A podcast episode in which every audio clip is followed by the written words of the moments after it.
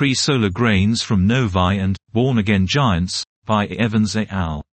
We review the properties of dust formed during classical nova eruptions and the very late thermal pulses, V L T Ps, that occur during the later stages of post-asymptotic giant branch evolution of low-mass stars. In both cases, carbon and hydrocarbon dust is produced.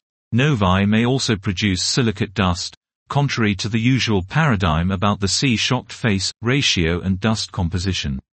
Despite the expectation that these dust sources are not expected to make significant contributions to the galactic dust population, there is a significant body of evidence that grains from both stellar sources have been identified in recovered meteoritic and cometary material, and that certain infrared spectral signatures seen in comets are common to novae, V L T Ps and pre-solar grains.